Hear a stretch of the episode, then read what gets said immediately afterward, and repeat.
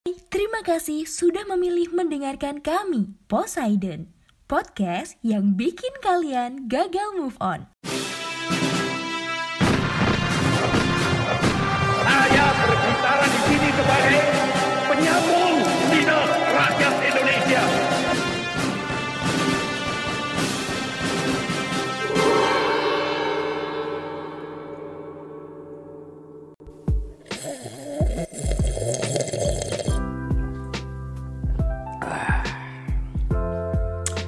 Halo teman-teman sobat Poseidon, kita jumpa lagi di segmen History for Life. Masih bersama saya Saifuddin Alif.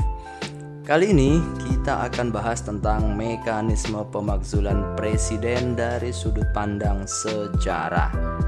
Kenapa kita bahas ini? Ya karena banyak yang request. Kenapa banyak yang request?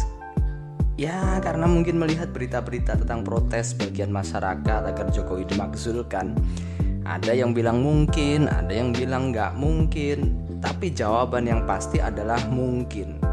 Nah, mungkin pertanyaannya kita ubah. Apakah dalam kondisi Indonesia yang seperti sekarang ini, tuntutan itu memungkinkan? Ini yang akan kita bahas.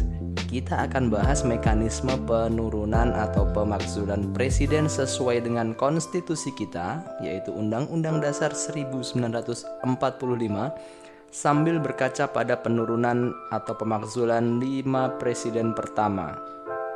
Mungkin pertanyaannya kita ubah, apakah dalam kondisi Indonesia seperti sekarang ini tuntutan itu memungkinkan? Ini yang akan kita bahas.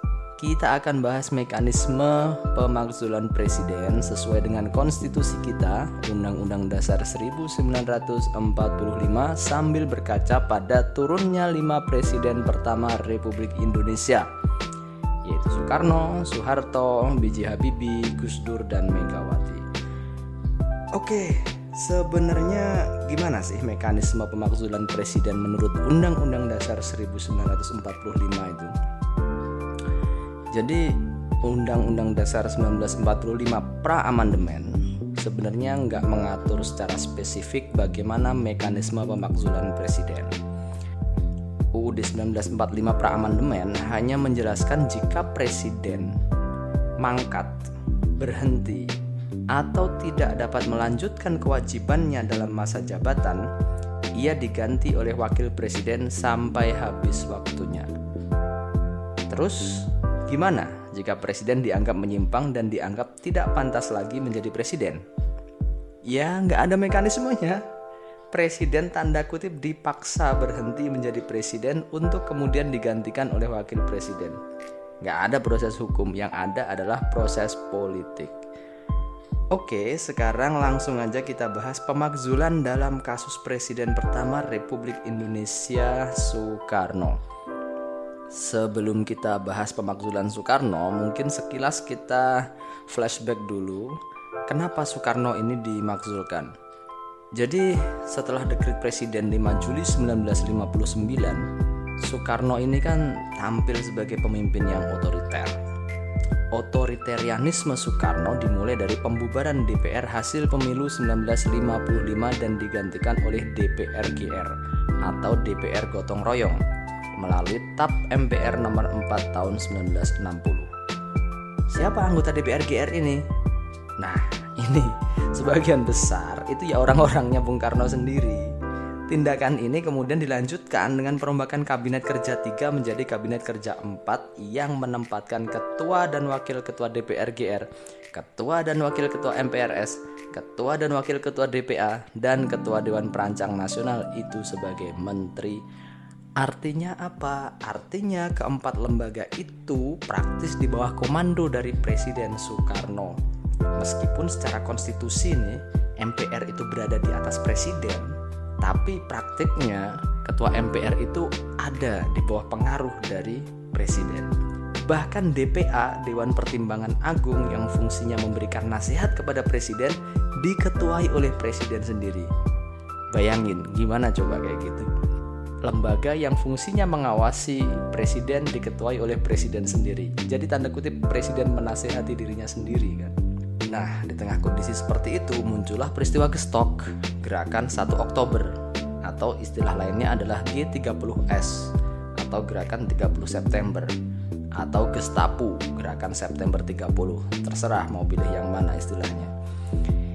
Yang mana gerakan itu diduga kuat dilakukan oleh PKI setelah peristiwa Gestok timbullah pembunuhan massal yang menewaskan lebih dari satu juta rakyat Indonesia mereka yang tewas adalah anggota atau orang-orang yang diduga kuat terlibat sebagai simpatisan PKI.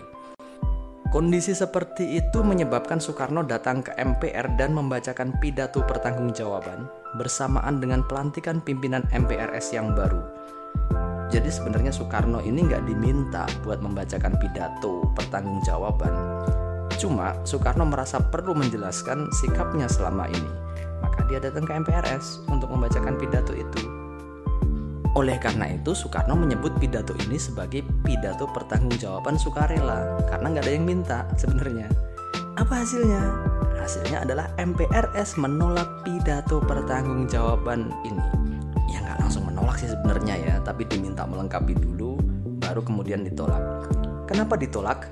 Karena presiden dianggap tidak bisa melaksanakan kewajibannya, yaitu tidak dapat melaksanakan haluan dan putusan MPRS Pertanyaannya kemudian adalah, loh, bukannya anggota MPRS tadi orang-orangnya Soekarno, termasuk ketua dan wakil ketua MPRS-nya. Nah, ini menariknya. Jadi setelah peristiwa Gestok, orang-orang simpatisan Soekarno ini banyak yang ditangkap oleh Jenderal Soeharto atas nama memulihkan keamanan, berbekal surat perintah 11 Maret atau Super Smart. Salah satu yang ditangkap adalah ketua MPRS yaitu Hairul Saleh yang ditahan tanpa proses pengadilan karena dianggap mendukung kebijakan-kebijakan Soekarno yang pro-komunis. Ya penangkapan yang aneh sebetulnya. Kenapa aneh? Karena Hairul Saleh ini adalah orang yang anti komunis. DN Aidit pun sampai menuduh Hairul Saleh ini sebagai antek-antek Nikolim karena saking antinya dia dengan komunisme.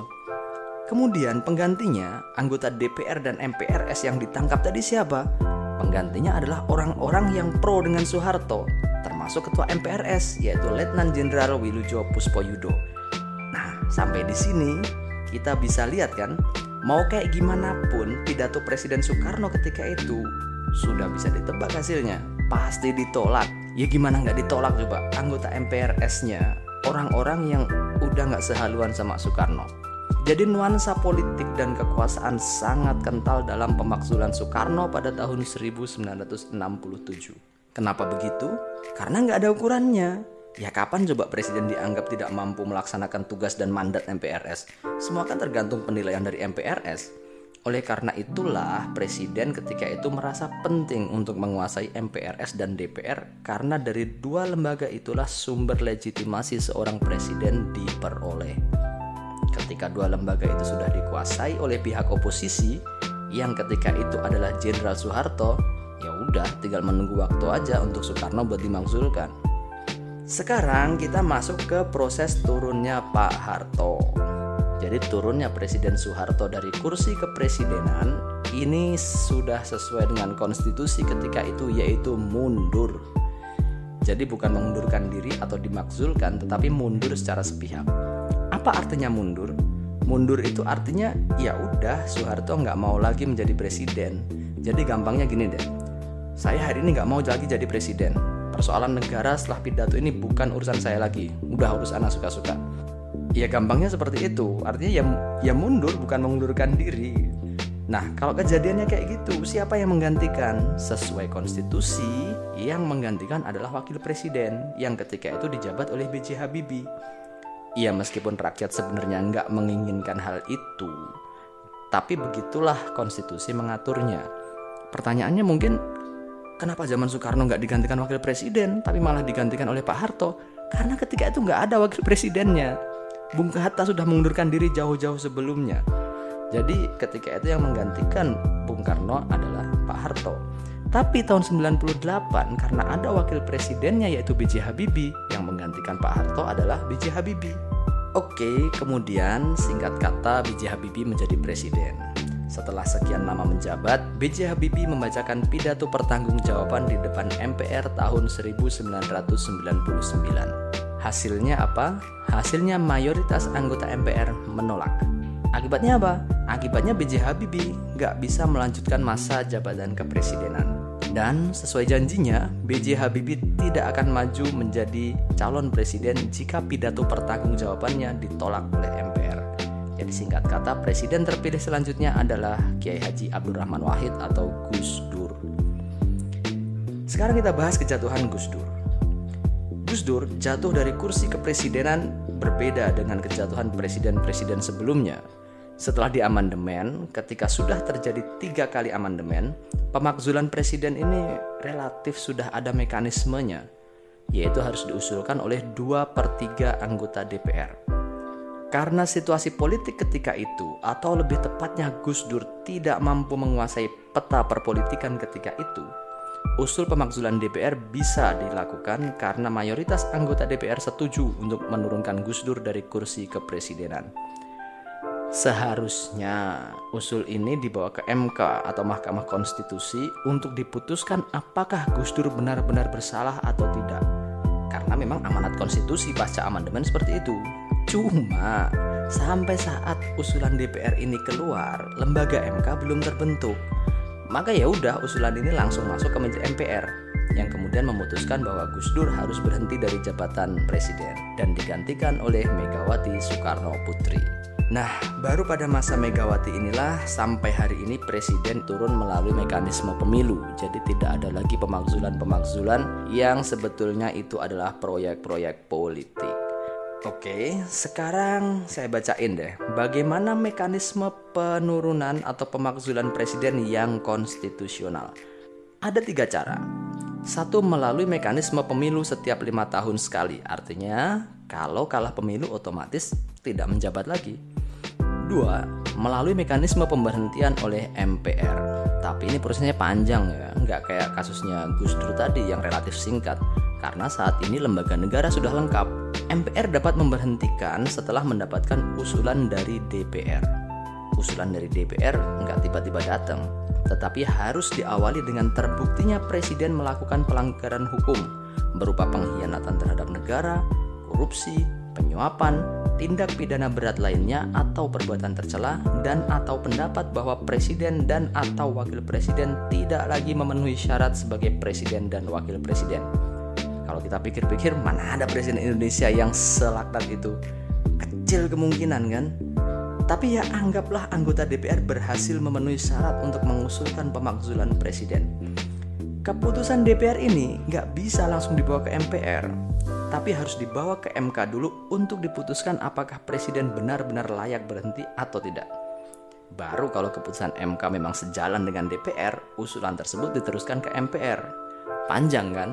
Kemudian yang ketiga adalah kalau mau pakai cara cepat, ini caranya yaitu demonstrasi besar-besaran untuk memaksa presiden mundur dari kursi kepresidenan seperti kasus 1998 ketika rakyat Indonesia berdemonstrasi besar-besaran untuk memaksa Pak Harto mundur dari kursi kepresidenan.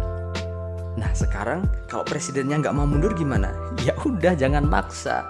Kita nggak bisa paksa presiden untuk mundur. Kita hanya bisa berdemonstrasi, menyampaikan aspirasi, ya udah selebihnya tergantung presidennya. Kalau mau mundur kayak Pak Harto ya silahkan kalau tidak mau mundur ya silahkan sebagai rakyat kita nggak bisa memaksa-maksa presiden untuk mundur dari jabatannya. Jadi itulah beberapa catatan tentang turunnya seorang presiden Republik Indonesia dari jabatannya dan saya kira cukup obrolan kita kali ini Tetap waspada, COVID masih berkeliaran di sekitar kita. Tetap jaga kesehatan, selamat melanjutkan aktivitas, dan sampai jumpa.